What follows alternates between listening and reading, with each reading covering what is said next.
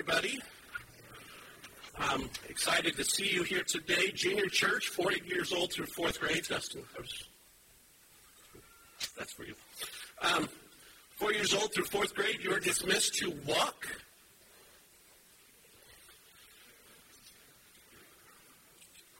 There are lots of areas, so many areas where we can get information. Now, some of that information is good. A lot of it seems to be bad, and and let's just be honest, most of that information is biased. I've heard many people talking today about how it is worse. Today is worse than any other time in our history. Worse that you can't trust the news. Worse than that the politicians are not for the people but themselves. Worse than that all you ever hear is bad news. Well, I agree, it does seem to be worse in some of those areas. Mankind has always listened to bad news more than good news. In 1970, so a few years before me, Bill Bailey started a new newspaper in Fair Oaks, California. He founded the newspaper in Sacramento suburb and dedicated to showing that despite many of the stories of doom and gloom in the world, there are positive things which either were ignored or overlooked by the media. Now, this is over 40 years ago. During the publication run, Bailey said the week, they weekly produced 1,600 pages of good news and proved that good news is needed. Then in 1972, on April 5th, the headline was The Good Newspaper, which is what he called it, the Good Newspaper. The Good Newspaper gets bad news. It was going out of business after 16 months of fighting the doom and gloom because the publication could not sell enough papers of good news to pay their own bills. Bill Bailey said, We have simply run out of time and money. Um, our biggest regret is letting down our loyal subscribers and supporters, but if we made just those people a little happier, it would have been worth it. He went on to say the good newspaper was started with a lot of optimism and a little bit of money. And after 16 months of publication, despite the readership in all 50 states and nine foreign countries, we were unable to attract national ad- advertisers that we needed to pay our bills. And so they ended up closing. The idea of trying to focus on just good news popped back up just a couple years ago in 2020 during the quarantine Actor John Krasinski started a YouTube channel called Some Good News.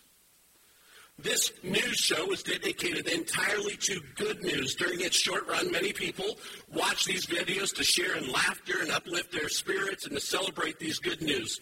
Krasinski said that he wanted something to help people combat all the negative, all the bad news that was in the world.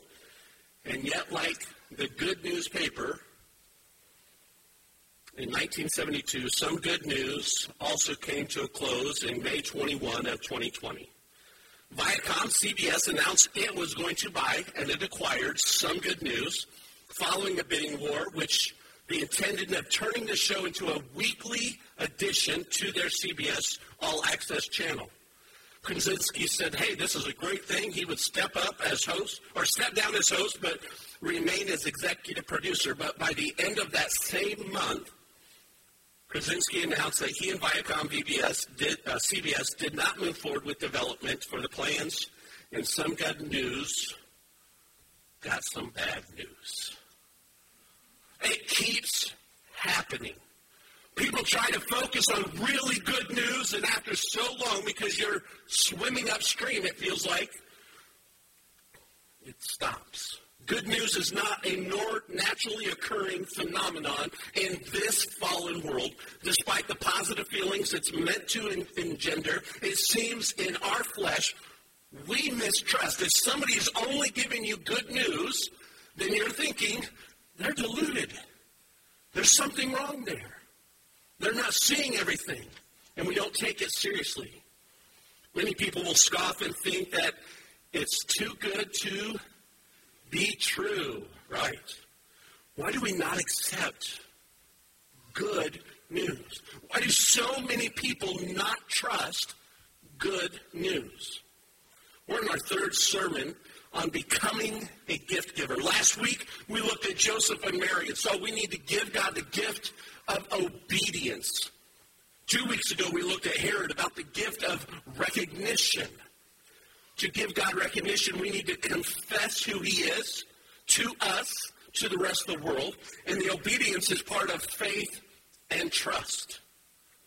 We need to give God these gifts, and today, our gift that we're going to look at giving is a gift that reciprocates back to us. How many of you have ever received a gift that had strings attached? I mean, think about that. And I, I don't mean a puppet. I don't mean you're actually giving a marionette, okay? I mean a gift that meant you had to do something in return or give something back. Some in laws have been known to give gifts to their daughter in laws. One lady gave her, her daughter in law the gift and really wrapped it up Glade plugins. That way she wouldn't have to worry about covering up the smell when I come over, is what she said. One lady wrote, My mother in law has signed me up for a subscription to Weight Watchers. And then was kind enough to send me photocopies of her own Weight Watchers guidebook with potential food problems to avoid. Um, some gifts are given so that people will feel indebted to them. There are some bad gifts. We looked at some last year, uh, last week. This year, we want to make sure we are giving good gifts, not just to each other, to our family and friends, but good gifts to God. And that includes our topic. So we're going to be in chapter 2 of Luke. We're going to park there today because there's this is the most common scriptural reference for the birth of Jesus. Starting in verse 8. That night, there were shepherds staying in the fields nearby, guarding their flocks of sheep. Suddenly, an angel of the Lord appeared among them, and the radiance of the Lord's glory surrounded them. They were terrified. But the angel reassured them, Don't be afraid, he said. I bring you good news that will bring great joy to all people. The Savior, yes, the Messiah, the Lord, has been born today in Bethlehem, the city of David. And you'll recognize him by this sign. You'll find a baby wrapped snugly in strips of cloth, lying in a manger. Suddenly, the angel was joined by a vast host of others, the armies of heaven, praising God and saying, Glory to God in the highest heaven, and peace on earth to those whom God is pleased. When the angels had returned to heaven, the shepherds said to each other, Let's go to Bethlehem. Let's see this thing that has happened, which the Lord has told us about.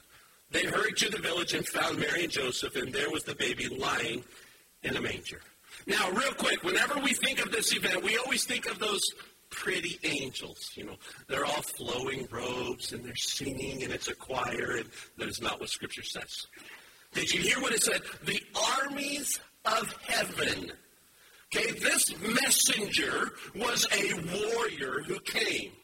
If I was going to, I was out at night and a choir popped up, I would not be terrified. I'd be intrigued.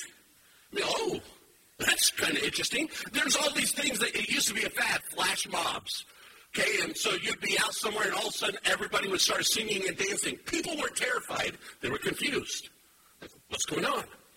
And so these soldiers came and told this message, and that's why the shepherds were terrified. Now, with that, they were told some good news. You've all heard the word gospel. We all talk about the word the gospel, but do you know what it means? Gospel means the good news. That, that's basically what it means. And the shepherds were given good news that will bring great joy. But what is this good news? What is this gospel? All throughout the New Testament, you're going to hear the word gospel. We have the four gospels Matthew, Mark, Luke, and John. The book of Romans is called the, um, the gospel according to Paul. The good news, the gospel is constantly repeated throughout Scripture. So, what is it? We'll go back to these angels. The good news, according to the angels that, that spoke to the shepherds that night, the good news is in verse 11, the Savior has come. And notice he repeats the Savior, yes, the Messiah, the Lord. Three different personifications of this one person, trying to explain to him who, they, who he is. Verse 12, you will recognize him. Not only has the Savior come, but you will recognize him, which means you can approach the Savior. You can come near him. You can get close to the Savior. And this is the gift that God gave us this first Christmas. That's not what our sermon series is about. This isn't about what we have received. It's about what we can give God. So what can we give God based on what we learned from these shepherds?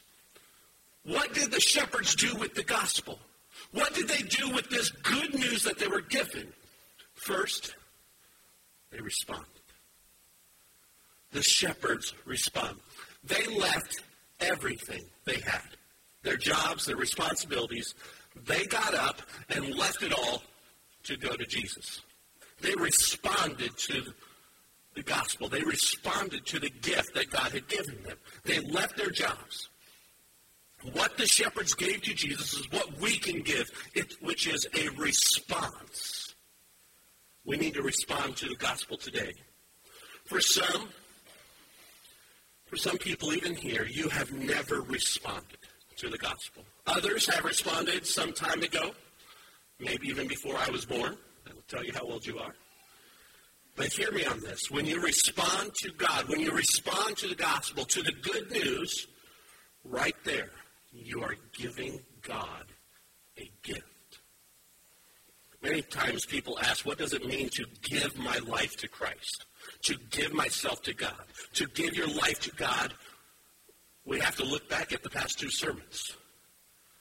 You have to recognize who Jesus is, the Lord, the Messiah, the Savior. And you have to obey, which means give him trust and faith. You have to confess and repent when we give God our lives, we do all these things. When the apostles were preaching to the crowd, the crowd wanted to know, because of this message you've given us, we, we want to know what to do. It's in Acts 2, 37 to 38.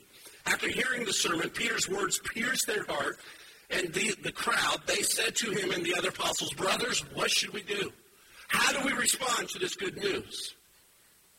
And Peter replied, Each of you must repent of your sins and turn to God. Be baptized in the name of Jesus Christ for the forgiveness of your sins, then you'll receive the gift of the Holy Spirit. What should we do to give our lives to Jesus according to this gospel that Peter just preached? Repent, which we talked at a sermon ago, and be baptized. Peter did not say repent for the remissions of sins. He said repent and. There's a linking word there that I, Sometimes I wish wasn't there. It'd be just so much easier if I could say, I'm sorry, and move on. But he said, repent and be baptized, then you receive the remissions of your sins, the forgiveness. They go together, they're bound together. So, what is this baptism? What is baptism? Hear me on this. Baptism is not joining a church. I really want to stress that. Baptism is not becoming a member of a particular assembly or a group. If you've been baptized in another church, you're part of the family of God. You don't have to be baptized to join another church. When you are baptized, you are not just you're not joining St. Joe Church of Christ. What baptism is is joining into a covenant relationship with our Lord, with Savior, with Jesus Christ. That is what baptism is a covenant with Jesus. A covenant is a promise, a relationship that you are giving all to something, and a covenant is something that cannot be broken. It is not meant to be broken. Now, Peter talked about this in Acts chapter 2, but it wasn't his idea. Peter did not come up with baptism. Uh, Matthew 28, Jesus said this in verse 19. Therefore, because of the gospel, go and make disciples of all nations. And how do you make disciples? By baptizing them in the name of the Father, Son, and the Holy Spirit. Jesus commanded this. Jesus knew that the world was bound by the disobedience of Adam, that there was going to be a lot of bad news. Jesus wants to clothe us with his obedience. We are bound by the unrighteousness of Adam, because we've all chosen to sin. And Jesus basically is saying, because you are condemned, I am going to give you something that is pure. So when they are baptized, this is what Jesus says when you are baptized into me, you have my righteousness. I'm going to clothe you in a holiness of myself, and that is how you will say, No longer do you live, but I live within you. It's not based on what you and I can do. I am not good enough to go to heaven. I am not. There is nothing in my in me ever that could make me good enough to go to heaven. My grandma loved me a lot. Okay, man, you, my grandma Blake. Whew, I hugged the moon. I was. I think I'm going to just say it. I was her favorite grandchild. She had a lot. She is in heaven, so she can't dispute it. But no matter how well my grandmother thought of me, does not mean I was good enough to go to heaven. It has to be only in Jesus. Many ask the question is baptism important to salvation? Is it just something you do? Is it just part of the act? What is it? Mark 16 16. Anyone who believes in me, what's the next word? And. It links them together again. Anyone who believes in believes and is baptized will be saved, but anyone who refuses to believe will be condemned. The Bible ties baptism to salvation. It's part of that faith, trust, obedience, confession, and repentance.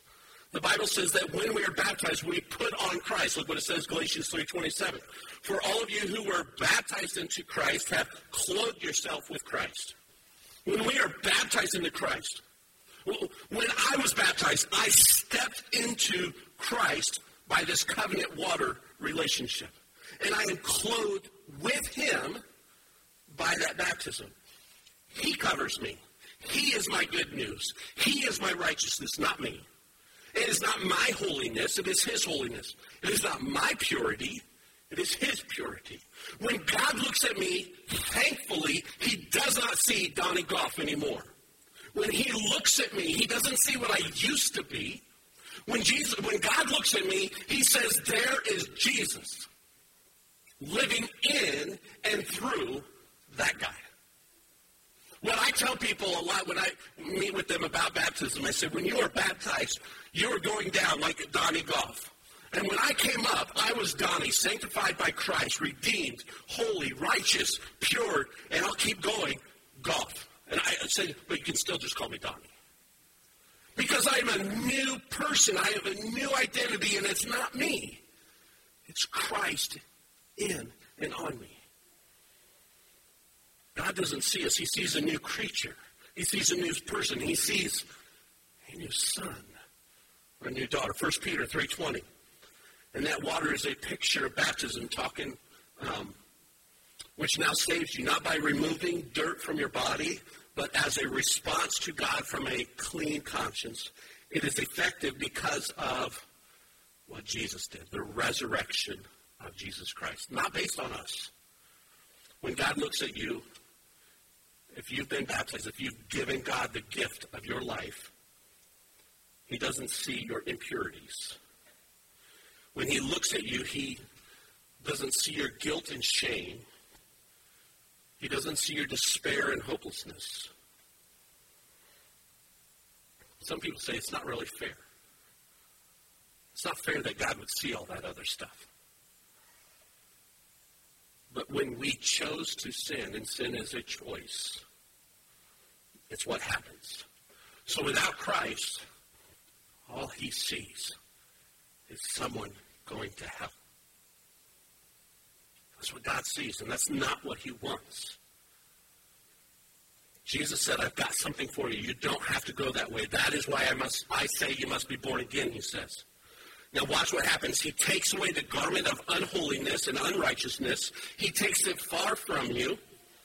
Jesus will take these matters to the cross, and there he nails them there so that they can no longer hold power or authority over you. John 8 36 says, If the Son sets you free, you are truly free. When he frees you from the guilt, the punishment, the pain of sin, he frees you completely. Now, the shepherds, they responded to the gospel, the good news. They came near to God. They left their world they entered into the realm of Jesus. They left it all and they ran to go see Jesus. But look what happens when they come into the presence of God. Sorry, verse 17. After seeing him, meaning baby Jesus, the shepherds told everyone what had happened and what the angels had said to them about this child. All who heard the shepherd's story were astonished. Mary kept these things in her heart and thought about them often. The shepherds went back to their flocks, glorifying and praising God for all they'd heard and seen. It was just as the angel had told them. The shepherds left their job, they left the flock, they left everything, and they ran to the presence. They responded to the gospel, the good news. But notice what they did next. They returned back to their life. They returned back to everything, but they didn't return the same. On their way back, they told everybody that they could about Jesus. The shepherds gave a response by going to him, and then they gave the gift of testimony. What is the purpose of a testimony? It's to give your side of the account, your side of the story of what has happened or experienced, to share what you know about God. A testimony can only be given by somebody who is a witness. I cannot testify on how to can fruits or vegetables. Do you know why? Never done it. I can read how to do it. I can watch a YouTube video, but that doesn't mean I know how to do it. I'd have to find somebody who actually knows. I can give you a testimony on how to change the oil in my Yukon.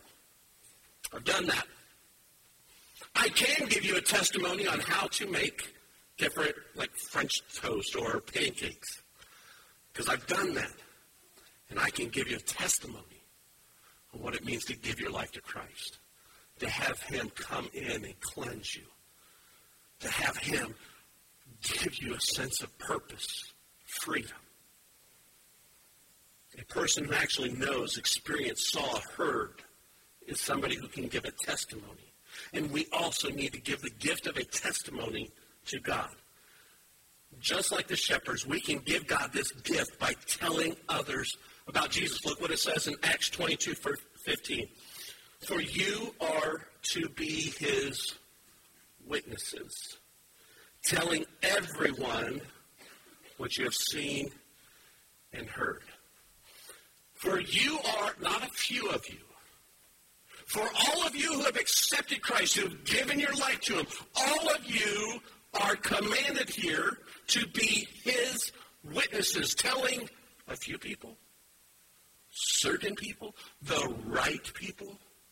No, it says telling everyone what you've seen, what you've heard, what you know about Christ. We are supposed to tell other people about Jesus. That is part of living the life of faith. That can be hard, difficult, and uneasy.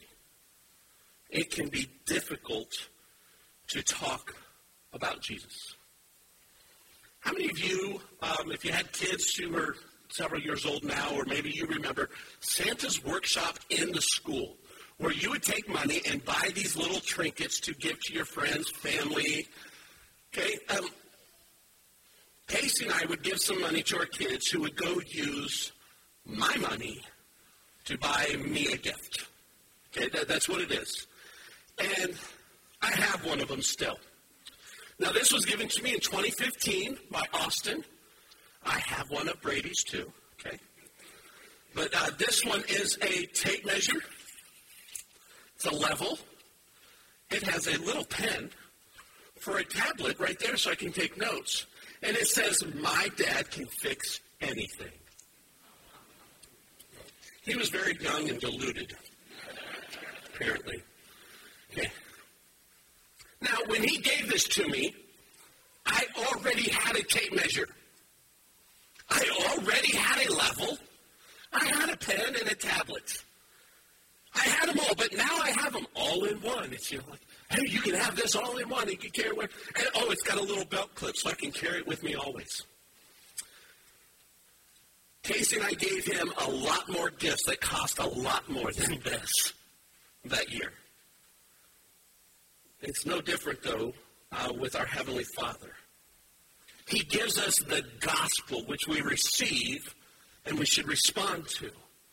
When we give him our lives, when we are baptized, when we give him all of that, look what it says in Acts 2.38. Peter replied, repent, each one of you, repent of your sins and turn to God, be baptized in the name of Jesus Christ for the forgiveness of your sins, and you will receive the gift the Holy Spirit. When we are baptized, the Bible says that we receive a gift. I give God the gift of my life, and he gives me a gift right back. We receive God living and dwelling within us, is what this says. Acts 22 said we are God's witnesses, right? We are supposed to give God the gift of testimony. But that can be so hard for us to talk about God openly, publicly, with different people. And yet, when we give God the gift of responding to Him, responding to the gospel, God ultimately, right away, gives us the gift of the Holy Spirit, which gives us the ability to give the gift of a testimony. You are not required to give the gift of testimony on your own. Look what it says, Acts 5.32. We are witnesses of these things, and so is the Holy Spirit, who is given by God to those who obey him. The Holy Spirit is given to us, to those who obey. That was our first servant. The gift of obedience and recognition. God gives us the gift of the Holy Spirit when we obey him, which in turn helps us to obey him more and talk about him more and more. Now, how do you think I responded when I got this gift from Austin? Did I look at him and say, I've got a better tape measure already? No. Um, I oohed and awed this thing. This little cheap thing that I've had in my office desk drawer since 2015. I've used it a few times for a tape measure. I've never used it as a level. I've never used the tablet because I want to keep reminding myself. Austin at one time thought my, my dad can fix everything. I oohed and awed this. I remember it. It's always there. It's just a reminder of what my son used to think of me. In Luke 15, Jesus gives three illustrations of what was once lost and then found. The point of these illustrations is to show how Jesus seeks after those who are lost. How he sought them. There was a coin. He sought them. Um, notice what these three stories end with in Luke 15. Verse 7 In the same way, there is more joy in heaven over one lost sinner who repents and returns to God than over 99 others who are righteous and haven't strayed away. Verse 10 in the same way, there is joy in the presence of God's angels when one sinner repents. In verse 32, we had to celebrate this happy day. For your brother was dead and has come back to life. He was lost, but now he is found. The coin, the sheep, and the son, they were all lost. But when God, when the father figure, the owner, found them, there was a celebration. Once this coin, sheep, and son were back, there is a celebration. There is a party. Now, what do you think happens when God when somebody comes up and they give their life to the gospel, when they give him that gift, what do you think God does? He does not sit there and say, it's about time. He doesn't sit there and say, that's all you've got to offer me. Celebrates it. In fact, all of heaven stops to celebrate with him. When we give the gift of our response of baptism to God, Jesus told us in Luke 15, God has a celebration in heaven, and we need to give the gift of response, the gift of testimony to God, so that there is a party. And when you boil it down, that means we give God the gift of joy. You cannot celebrate with a ho hum, humbug attitude. That's not a celebration. And you can give God the gift of joy this Christmas. If you've already given your life, if you've already given your life to Christ, are you continually giving him the gift, the gift of testimony, of responding to that gospel? Are you using the gift of the Holy Spirit to give back to God? Are you sharing what God has done in your life? If you've never given your life to Christ, what is keeping you from that today? What is it that is keeping you from responding to the gospel, the good news? Because as it was told to the shepherds, Today there is good news, which will be great joy. Not just joy in heaven, because when God is joyful, He pours out that joy onto us. He pours out the blessings. If there was one gift that you could give to God, make sure it's this one. Because He keeps reciprocating gifts back to you in response to it. You may think that I don't have much to offer. I don't have much to offer God. Whatever you give Him, which is your life, how do you think he's going to be? If a sinful dad who can't fix hardly anything can ooh and ah celebrate his son with this cheap plastic thing, how much more is God, the creator of the universe, creator of love and joy? How much more is he going to ooh and ah over you? The one he said is precious in his sight. The one he said is worth going to the cross and dying for.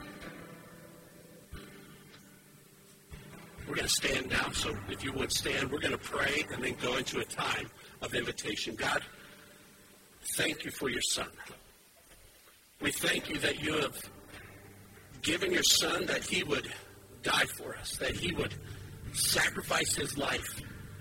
And through that, God, we can praise you that when we return that gift, when we give our life back to you, you celebrate that. I thank you for the celebration over, over my life given to you, over my wife and my children's. And help us to recognize that, that joy that is in you, that, spills over and fuels us and can, gets us going so that we can share that message, that testimony more and more, so that we can keep you in a constant celebration of people coming to you. Thank you, God, for loving us, for saving us. And as we come into another time of worship, God, I ask that you would accept this song, that you would accept this as another gift of, of us praising you and thanking you of who you are to each one of us and to us as corporately as a church. Thank you, God. And in your name we pray. Amen.